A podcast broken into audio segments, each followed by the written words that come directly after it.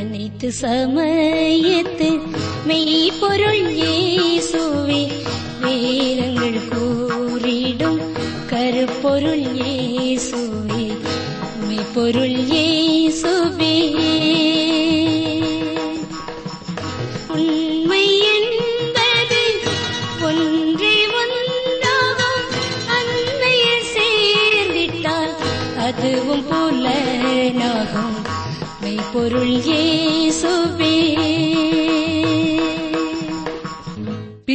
பிரியமானவர்களே வேத ஆராய்ச்சிக்கு உங்களை வரவேற்பதில் மகிழ்ச்சி அடைகிறோம். கர்த்தருடைய வேதத்தில் பிரியமாயிருந்து இரவும் பகலும் அவருடைய வேதத்தில் தியானமாயிருக்கிற மனுஷன் பாக்கியவான். அவன் நீர்க்கால்களின் ஓரமாய் நடப்பட்டு தன் காலத்தில் தன் கனியை தந்து இலையுதிராதிருக்கிற மரத்தைப் போலிருப்பான். அவன் செய்வதெல்லாம் வாய்க்கும்.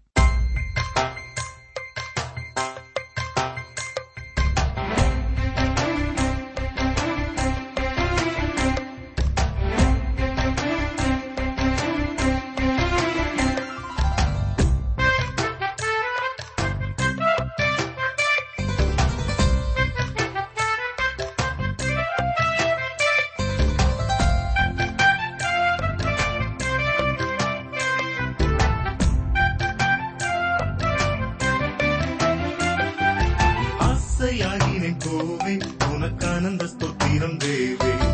ஆசையாகினை கோவே உனக்கானந்த ஸ்தோத்திரம் தேவே.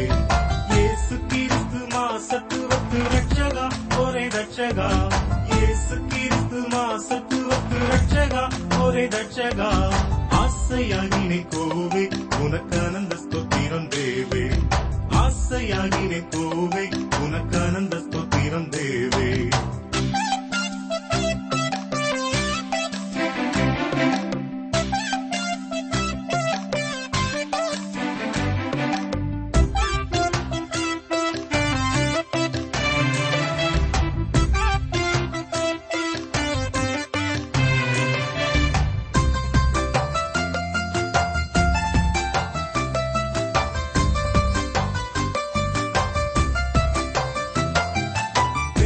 ஞான பத்தா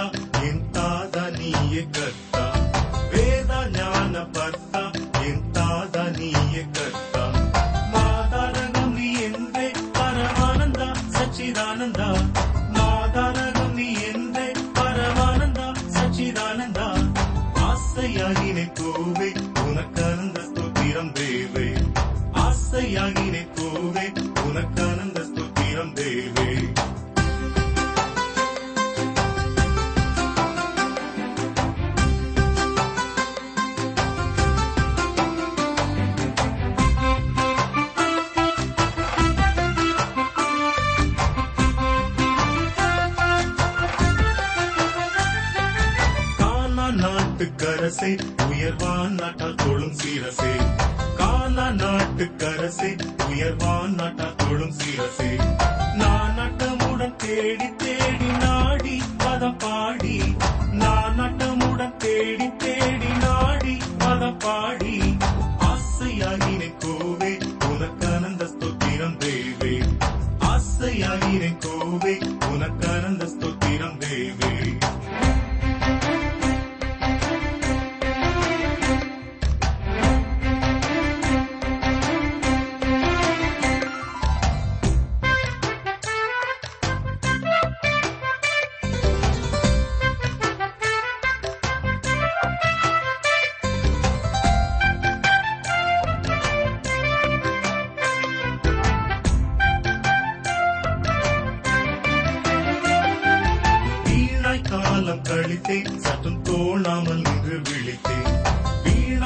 காலம் கழித்தேன். சற்றும் தோணாமல் நின்று விழித்தேன்.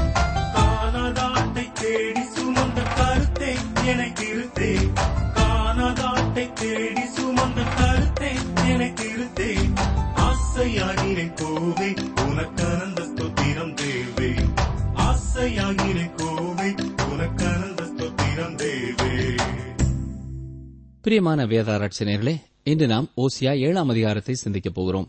ஏழாம் அதிகாரம் முதல் பன்னிரெண்டாம் அதிகாரம் வரை உள்ள பகுதியிலே நாம் சிந்திக்கப் போகிற சத்தியம் தேவன் நியாய தீர்ப்பை தீர்மானம் பண்ணிவிட்டாலும் அவரை நோக்கி திரும்பியிருப்பார்கள் என்றால் நியாய தீர்ப்புக்கு அவர்களால் தப்பிக் கொண்டிருக்க முடியும். ஏனென்றால் தேவன் அவர்களை நேசிக்கிறார். ஆம் பிரியமானவர்களே கர்த்தர் நம்மை நேசிப்பதனாலேதான் நாம் பாவத்தை விட்டு மனம் திரும்ப வேண்டும் என்ற செய்தியை அவ்வப்பொழுது நமக்கு கொடுத்துக் கொண்டே இருக்கிறார். அதை உணர்ந்து மனம் திரும்பும் பொழுது நம்மேல் வரும் நியாய தீர்ப்பை அவரால் நிறுத்த முடியும். உண்மையில் தேவன் இஸ்ரவேல் ஜனங்கள் மேல் கடினமான முறையிலே செயல்பட போகிறார். இருந்தாலும் அவருடைய அன்பு நியாய தீர்ப்பு வரும் முன் அவர்களை தம் பக்கமாக சேர்த்துக் கொள்ள வாஞ்சிக்கிறது. ஆனால் இஸ்ரவேல் ஜனங்களோ கர்த்தரை நோக்கி திரும்புவதற்கு பதிலாய் எகிப்தை நோக்கியும் அசீரிய தேசத்தை நோக்கியும் திரும்பினார்கள். வேத புத்தகத்தை திறந்து பாருங்கள். ஓசியா தீர்க்கதரிசியின் புத்தகம் ஏழாம் அதிகாரம் முதலாம் வசனம். நான் என் ஜனத்தின் சிறையிருப்பை திருப்பும் போதும் நான் இஸ்ரவேலை குணமாக்க விரும்பும் போதும் எப்ராஹீமின் அக்கிரமமும் சமாரியாவின் பொல்லாப்புகளும் வெளிப்படுத்தப்படும். அவர்கள் வஞ்சனை செய்கிறார்கள். திருடன் உள்ளே வருகிறான். வெளியே பரிகாரரின் கூட்டத்தார் கொள்ளையிடுகிறார்கள்.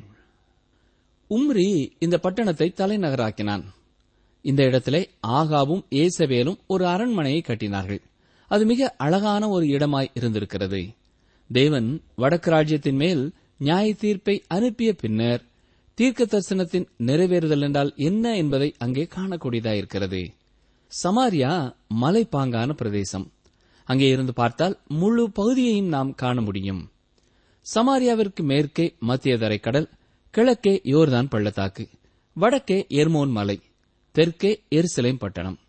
இந்த பகுதியை நோக்கி பார்க்க வேண்டுமென்றாலும் பார்க்கக்கூடிய ஒரு நல்ல இடத்தையே ஆகாவும் ஏசவேலும் தெரிந்தெடுத்து அரண்மனையை கட்டியிருந்தார்கள். ஆனால் இன்று அது ஒரு பாழடைந்த இடமாய் கிடக்கிறது. காரணம் தேவனுடைய நியாய தீர்ப்பு ஓசியாவின் நாட்களிலே மறைவாக செய்யப்பட்ட பாவங்கள் இன்று வெளியரங்கமாயிருக்கின்றன அவர்கள் அதை குறித்து வெட்கப்படவில்லை உணர்வடையவில்லை. தங்கள் பாவத்தை குறித்து உணர்த்தப்பட்டவர்களாகவும் செயல்படவில்லை. அவர்கள் தேவனிடமாய் மனம் திரும்பியிருப்பார்கள் என்றால் தேவன் அவர்களை மன்னித்திருப்பார். தங்கள் பொல்லாத வழிகளிலே அவர்கள் துணிந்து சென்றபடியினாலே அவர்கள் நியாய தீர்ப்பை சந்தித்தார்கள். பாவத்தை ரகசியமாக செய்வது ஒரு காரியம். ஆனால் உலகத்தின் முன் அதை குறித்து பெருமைப்பட்டுக் கொண்டு செய்வது அதைவிட கேடான காரியம். இந்த காரணத்தினாலேதான் இன்று வாழும் நமக்கும் ஓசியாவின் செய்தி உணர்வடைய செய்கிறதா இருக்கிறது? இஸ்ரவேல் ஜனங்கள் தேவனால் தெரிந்து கொள்ளப்பட்ட ஜனங்கள். இருந்தாலும் தங்கள் பாவத்திலே தொடர்ந்து அவர்கள் நிலைத்திருந்தபடியினாலே தேவன் அவர்களை அடிமைத்தனத்திற்கு ஒப்புக் கொடுத்தார். எந்த ஒரு தேசம் தொடர்ந்து கர்த்தருக்கு விரோதமாய் பாவம் செய்து கொண்டிருந்தாலும் தேவன் அதை தண்டிக்கிறவராயிருக்கிறார் ஒரு காலத்திலே மறைவாக செய்யப்பட்ட செய்கைகள் இன்றைக்கு ஒரு வாழ்க்கை முறை என்று ஏற்றுக்கொள்ளப்படுகிறது. இது எதை காட்டுகிறது? சமுதாயம் ஒழுக்கக்கேடு நிறைந்து சீர்குலைந்து போகிறதை காட்டுகிறது. ஒரு காலத்திலே பாவத்தோடு கூட வெட்கம் இணைக்கப்பட்டதாய் காணப்பட்டது. அதாவது ஒருவர் பாவம் செய்யும் பொழுது அது மற்றவர்களுக்கு தெரிந்தால் அதை வெட்கமான ஒரு காரியமாய் எண்ணினார்கள். ஆனால் இன்று அதற்கு புதிய ஒரு வாழ்க்கை முறை என்று பெயர் குறிப்பிட்டு தைரியமாக அந்த பாவத்தை செய்கிறவர்களாய் இருக்கிறார்கள். உலகமும் அவர்களை பாராட்டுகிறது. திருமணம் செய்து கொள்ளாமல் மற்றுமொரு ஆணோடே பெண்ணோடே வாழ்வது ஒரு காலத்திலே வெட்கமான காரியமாய் கருதப்பட்டது. ஆனால் இன்று அது துணிச்சலான காரியமாய் பாராட்டப்படுகிறது. ஆணோடு ஆணும் பெண்ணோடு பெண்ணும் திருமணம் செய்து கொள்ளலாம் என்று சமுதாயம் கூறுகிறது. என்னை கேட்டுக்கொண்டிருக்கிற எனக்கு அருமையான சகோதரனே சகோதரியே கர்த்தருடைய வார்த்தை மாறவில்லை என்ற உண்மையை நாம் சந்தித்தாக வேண்டும். பாவம் வெளிப்படையாக செய்யப்படுவதனாலே சமுதாயம் முன்னேற்றம் அடைந்திருக்கிறது என்று எண்ணக்கூடாது.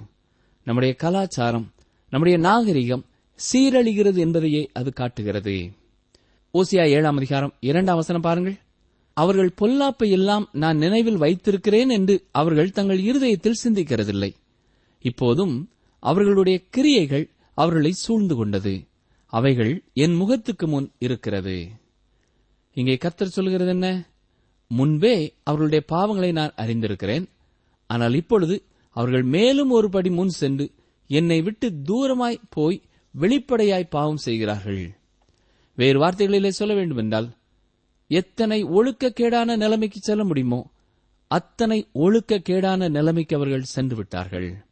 ஆம் பிரியமானூர்லே பாவத்தை குறித்த வெட்க உணர்வு அகல அகல மனிதன் துணிந்து அருவருப்பான பாவங்களையும் ஆசையோடு செய்கிறவனாகிறான். எந்த பயமோ எந்த வெட்கமோ இல்லாதவனாக கடவுள் பயமோ மனிதர்களை குறித்த பயமோ பாவத்தை குறித்த பயமோ அற்றவனாய் செத்துப்போன மனசாட்சி உடையவனாய் பாவத்திலே வாழ்கிறான்.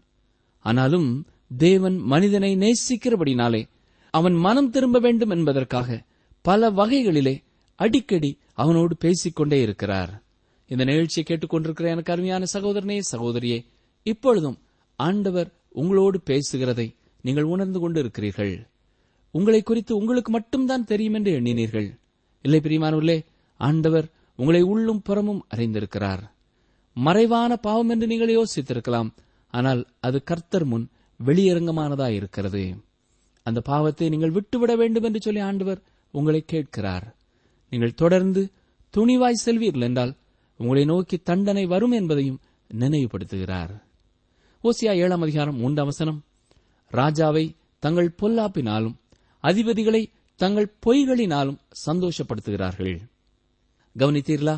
ராஜாக்களும் அதிகாரிகளும் ஜனங்களுடைய பாவத்தை குறித்து சந்தோஷப்படுகிறவர்களாக இருந்திருக்கிறார்கள். இன்றும் பொறுப்பில் இருக்கிற எத்தனை பேர் உலகத்திலே திருச்சபை என்று அழைக்கப்படும் சங்கங்களிலே இருக்கும் எத்தனை பேர் கீழ்த்தரமான வார்த்தைகளை பேசுகிறதற்கு தங்களை அர்ப்பணித்தவர்களாக இருக்கிறார்கள் அவர்களுடைய பேச்சையும் கேட்டு அவர்களை பாராட்டுகிறவர்களும் இருக்கிறார்கள்.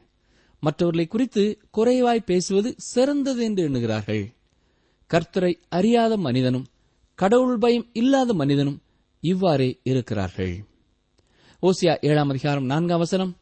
அவர்கள் எல்லாரும் விபச்சார கள்ளர். அப்பம் சுடுகிறவன் எரிக்கும் அடுப்பை போல் இருக்கிறார்கள். அவன் மாவை பிசைந்தது முதல் அது உப்பி போகும் மட்டும் அனலை மூட்டாமல் ஓய்ந்திருக்கிறான். இந்த ஊமையை நன்றாக கவனிங்கள் அடுப்பு ஆயத்தமாய் இருக்கிறது ஆனால் மாவு உப்பை போகும் மட்டும் புளிப்பு ஏறும் மட்டும் அனல் மூட்டப்படவில்லை. இங்கே ஆவிக்குரிய விபச்சாரத்தை குறித்து கத்தர் பேசவில்லை. அவர்களது வெளிப்படையான ஒழுக்கக்கேடான வாழ்க்கை குறித்து பேசுகிறார். ஒரு காலத்திலே தங்கள் பாவங்களை மறைவாய் செய்து வந்தார்கள். இப்பொழுது திறந்த அடுப்பை போல இச்சையினால் நிறைந்தவர்களாயிருக்கிறார்கள். இந்நாட்களிலேயும் எத்தனையோ ஆண்கள் தங்கள் ஆண்மையை வெளிப்படுத்துவதற்காக இவ்வாறு செய்கிறோம் என்று பேசுகிறார்கள். பெண்களும் இப்படிப்பட்ட பாவங்களிலே வாழும் பொழுது எங்கள் உணர்வுகளும் குறைந்து போகவில்லை என்பதை வெளிப்படுத்தும்படியாய் நாங்கள் வாழ்கிறோம் என்கிறார்கள். மாம் சிகிச்சைக்கு அடுத்த பாவங்கள் இன்று வெளியரங்கமானதாயும் துணிகரமானதாயும் செய்யப்படுகிறதாய் இருக்கிறது. ஓசியா ஏழாம் அதிகாரம் ஐந்தாம் அவசரம் நம்முடைய ராஜாவின் நாளென்று சொல்லி அதிபதிகள் திராட்சரச துருத்திகளால் அவனுக்கு வியாதி உண்டாக்குகிறார்கள். சரசக்காரருடைய கூட அவன் தன் கையை நீட்டுகிறான். அரசன் ஒரு குடிகாரனாய் தன்னையே ஒரு முட்டாளாக்கிக் கொள்கிறான் வடக்கு ராஜ்யம் வீழ்ச்சியடைவதற்கு காரணம் என்ன? ஜனங்கள் கர்த்தரை விட்டு திரும்பி விக்கிரகங்களுக்கு தங்களை ஒப்புக் கொடுத்து விட்டார்கள். இதன் விளைவாக ஒழுக்கக்கேடான வாழ்க்கை அவர்கள் வாழ்க்கை முறையாயிற்று. மதுவும் மாதுவும் அவர்களை தேவனை விட்டு தூரமாக்கியது. பிரியமானவர்களே இன்றும் நம்மை சுற்றி பார்க்கும் பொழுது எத்தனை பேர் எத்தனை பேர் மதுவிற்கு அடிமைகளாய் இருக்கிறார்கள்? எத்தனை பேர் தங்களை நேசிக்கும் கணவனை மனைவியை விட்டு மற்ற பெண்களோடும் ஆண்களோடும் தவறான தொடர்புகளிலே தொடர்ந்து கொண்டு இருக்கிறார்கள்? வேறு எந்த காலகட்டத்தையும் விட இப்படிப்பட்ட பாவங்கள் இன்று வெளியரங்கமாய் இருக்கின்றன. சமீபத்தில் நடைபெற்ற ஒரு உண்மையான சம்பவத்தை சற்றே கவனியுங்கள். பெரிய ஒரு உணவு விடுதி அது வியாபாரம் களை கட்டியிருந்த நேரம். அநேகர் உணவருந்த வந்தார்கள். பலர் உணவு பொட்டலங்களை வாங்கிச் சென்றார்கள். இப்படி வாங்கிச் சென்ற இருவர் சற்று தூரமான கடற்கரையிலே அமர்ந்து தாங்கள் வாங்கி வந்த உணவு பொட்டலத்தை பிரித்த பொழுதுதான் அது தாங்கள் கேட்ட உணவு அல்ல. அந்த நாள் பகல் முழுவதும் அந்த கடையிலே விற்பனையால் வந்த பணம் என்பதை புரிந்து கொண்டார்கள். வங்கிக்கு எடுத்துச் செல்வதற்காக தனியாக கட்டி வைக்கப்பட்டிருந்த பணக்கட்டை கல்லாவில் இருந்தவர் சாப்பாடு என்று எடுத்துக் கொடுத்து விட்டார்.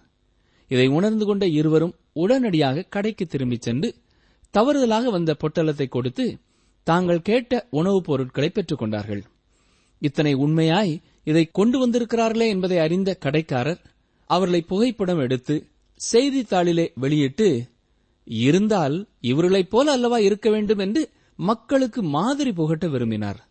ஆனால் அவர்களோ தங்களை புகைப்படம் எடுக்கவோ தங்களை குறித்து எதையும் வெளியிடவோ மறுத்துவிட்டார்கள். ஏன் என்று மிக அழுத்தமாக கேட்டபொழுதுதான் உண்மையாகவே நாங்கள் இருவரும் கணவன் மனைவி அல்ல இவள் எனது மனைவி அல்ல நான் அவளது புருஷன் அல்ல என்றும் கூறினானாம். ஆம் பிரியமானவர்களே ஒரு காரியத்திலே உண்மையாக இருக்கிறார்கள் என்றால் எல்லா காரியங்களிலேயும் அவர்கள் உண்மையாக இருப்பார்கள் என்று கூற முடியாது. நம்முடைய வாழ்க்கையையும் சற்றே நாம் ஆராய்ந்து பார்ப்போம். ஒழுக்கக்கேடான காரியங்கள் வெளியரங்கமாக நடைபெறும் காலத்திலே இருக்கிறோம். இப்படிப்பட்ட காரணங்களினாலே தேவன் நம்மையும் நியாயம் தீர்க்க வேண்டியவராயிருக்கிறார். அவர்கள் பதிவிருக்கும் போது தங்கள் இருதயத்தை அடுப்பை போல் ஆயத்தப்படுத்துகிறார்கள். அவர்களில் அடுப்பு மூட்டுகிறவன் ராம் முழுவதும் தூங்கினாலும் காலமேயோவென்றால் அது ஜுவாலிக்கிற அக்கினியாய் எரியும். ஆண்களின் உணர்வுகளையும் பெண்களின் உணர்வுகளையும் தூண்டும்படியாக அத்தனை காரியங்களும் செய்யப்படுகின்றன.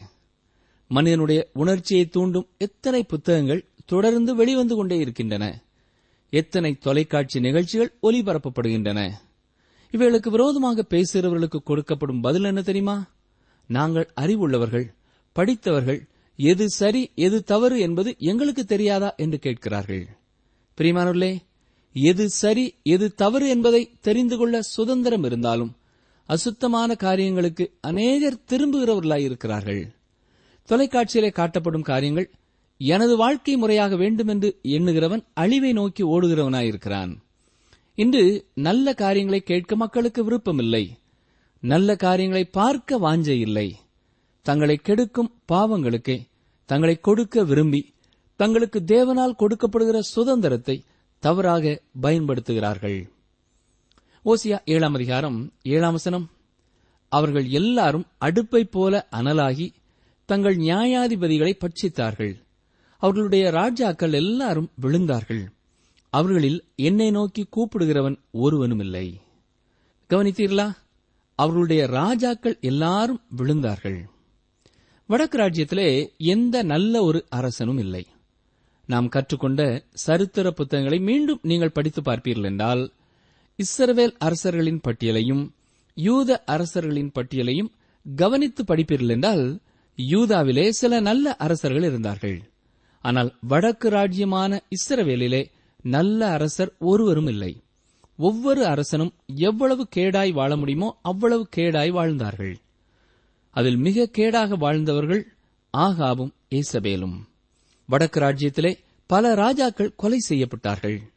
குறுகிய காலத்திலே ஒன்பது முறை அரச பரம்பரையே மாறியது. மாறி மாறி அரசர்கள் கொலை செய்யப்பட்டார்கள். பல அரசர்கள் குறைந்த காலமே அரசாட்சி செய்தார்கள். அவர்களுடைய பிள்ளைகள் அரியணைக்கு வர முடியவில்லை.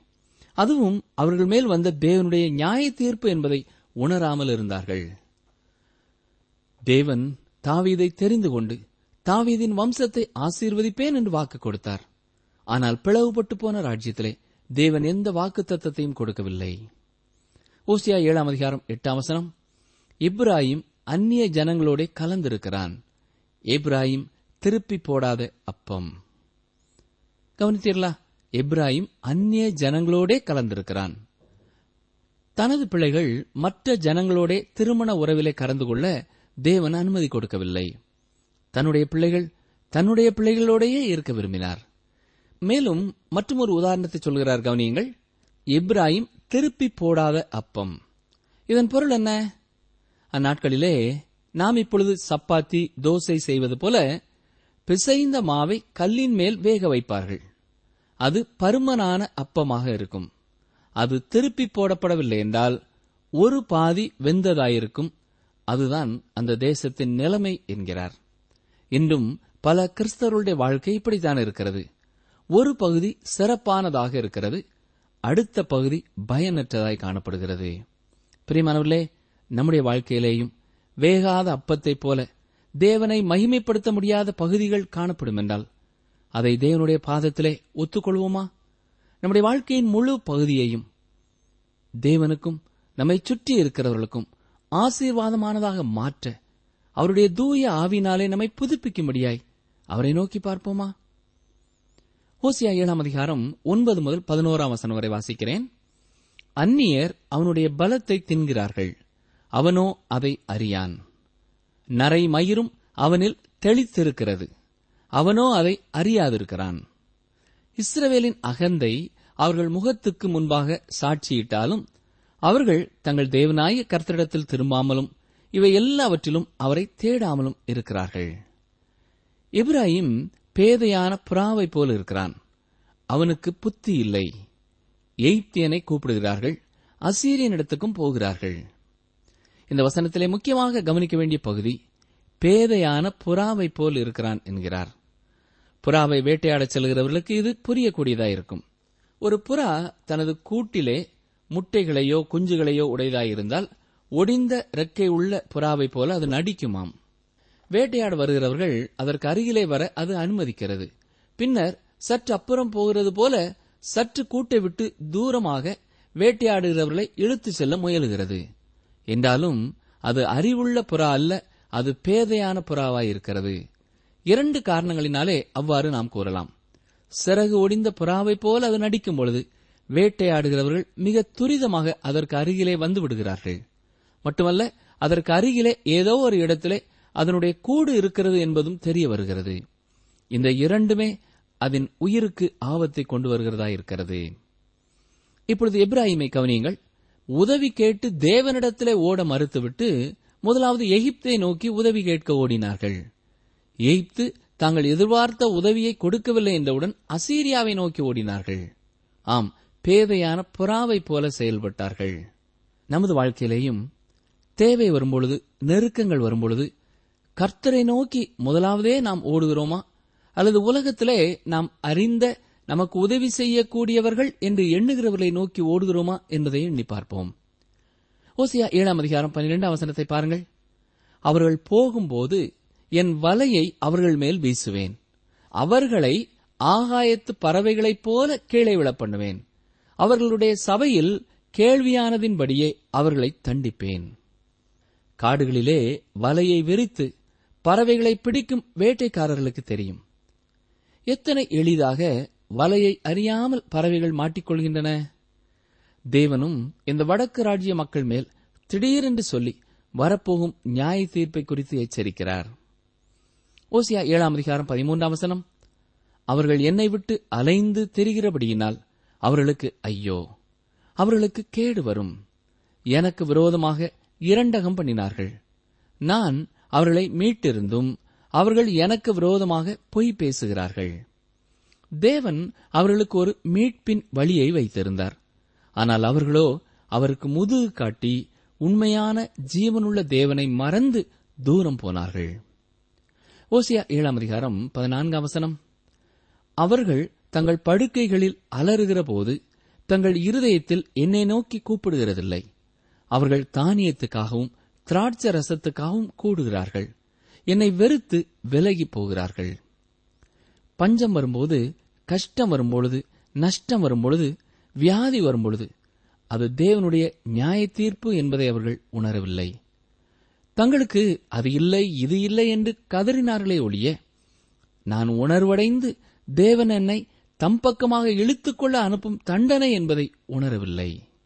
நிகழ்ச்சியை கேட்டுக்கொண்டிருக்கிற அருமையான சகோதரனே சகோதரியே நீங்களும் கர்த்தரை அறிந்த ஒருவராயிருப்பீர்கள் என்றால் நீங்கள் கர்த்தரை விட்டு தூரம் போகும்பொழுது உங்கள் கவனத்தை திருப்பும்படியாக உங்கள் வாழ்க்கையிலே தேவன் அனுப்பும் காரியங்களை புரிந்து கொண்டு அவர் பக்கமாக திரும்புங்கள்.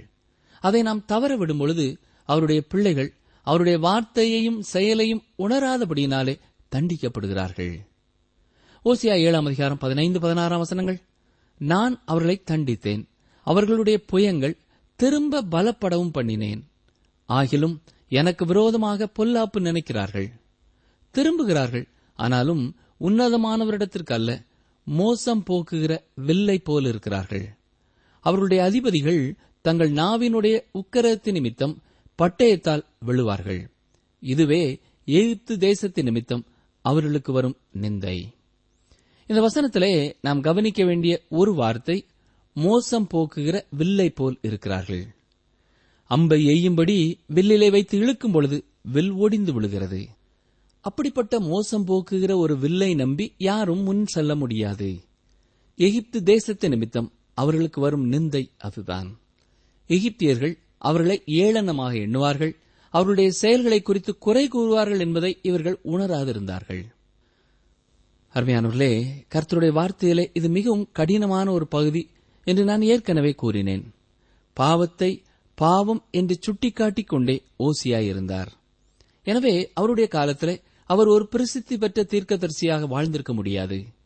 இன்றும் பாவத்தை குறித்து எச்சரித்துக் கொண்டே இருக்கிற ஊழியக்காரர்களை மக்கள் விரும்புகிறதில்லை. என்றாலும் அப்படிப்பட்டவர்கள் மூலமாகவே கர்த்தர் மனுக்குலத்தோடு பேசுகிறார்.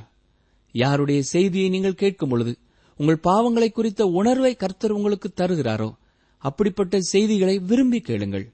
அது உங்களை தேவனுக்கு பிரியமானவர்களாக்கும். ஆறுதல் நமக்கு தேவைதான். ஆசீர்வாதம் நமக்கு தேவைதான். ஆனால் அவைகள் எல்லாவற்றையும் விட கர்த்தருக்கு பிரியமாய் வாழ நம்மை அதிகமாக அர்ப்பணிக்க செய்யும் வார்த்தைகளே நமக்கு மிகவும் அவசியமானது. ஜெபிப்போமா? எங்களை நேசிக்கிறீங்களா அன்பின் ஆண்டுவரே. வடக்கு ராஜ்யம் உம்மை விட்டு தூரம் போனாலும் அவர்கள் மனம் திரும்ப வேண்டும் என்பதற்காக ஓசியா மூலமாய் அவர்கள் குற்றங்களை அவர்கள் பாவங்களை நீர் உணர்த்தியதற்காக உமக்கு நன்றி செலுத்துகிறோம்.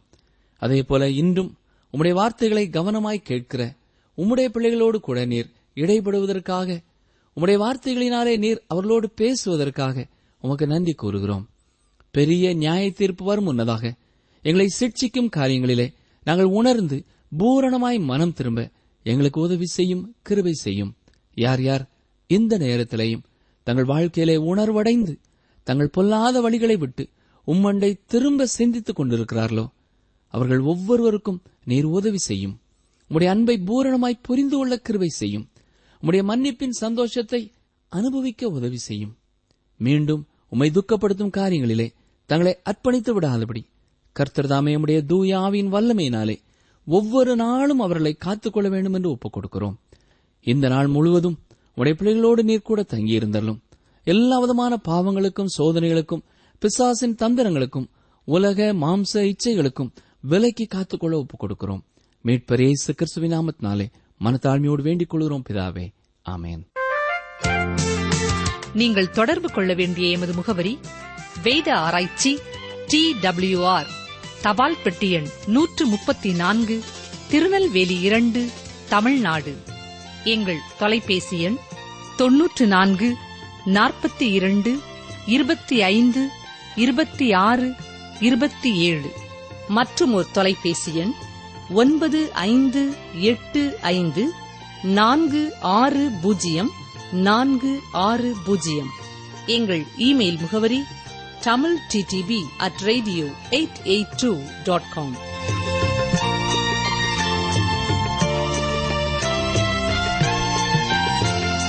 நீங்கள் நன்மை செய்து பாடுபடும் போது பொறுமையோடே சகித்தால் அதுவே தேவனுக்கு முன்பாக பிரீதியாயிருக்கும்.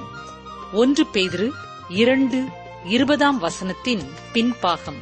நீங்கள் நன்மை செய்து பாடுபடும் போது பொறுமையோடே சகித்தால் அதுவே தேவனுக்கு முன்பாக பிரீதியாயிருக்கும். ஒன்று பேதிரு இரண்டு இருபதாம் வசனத்தின் பின்பாகம்.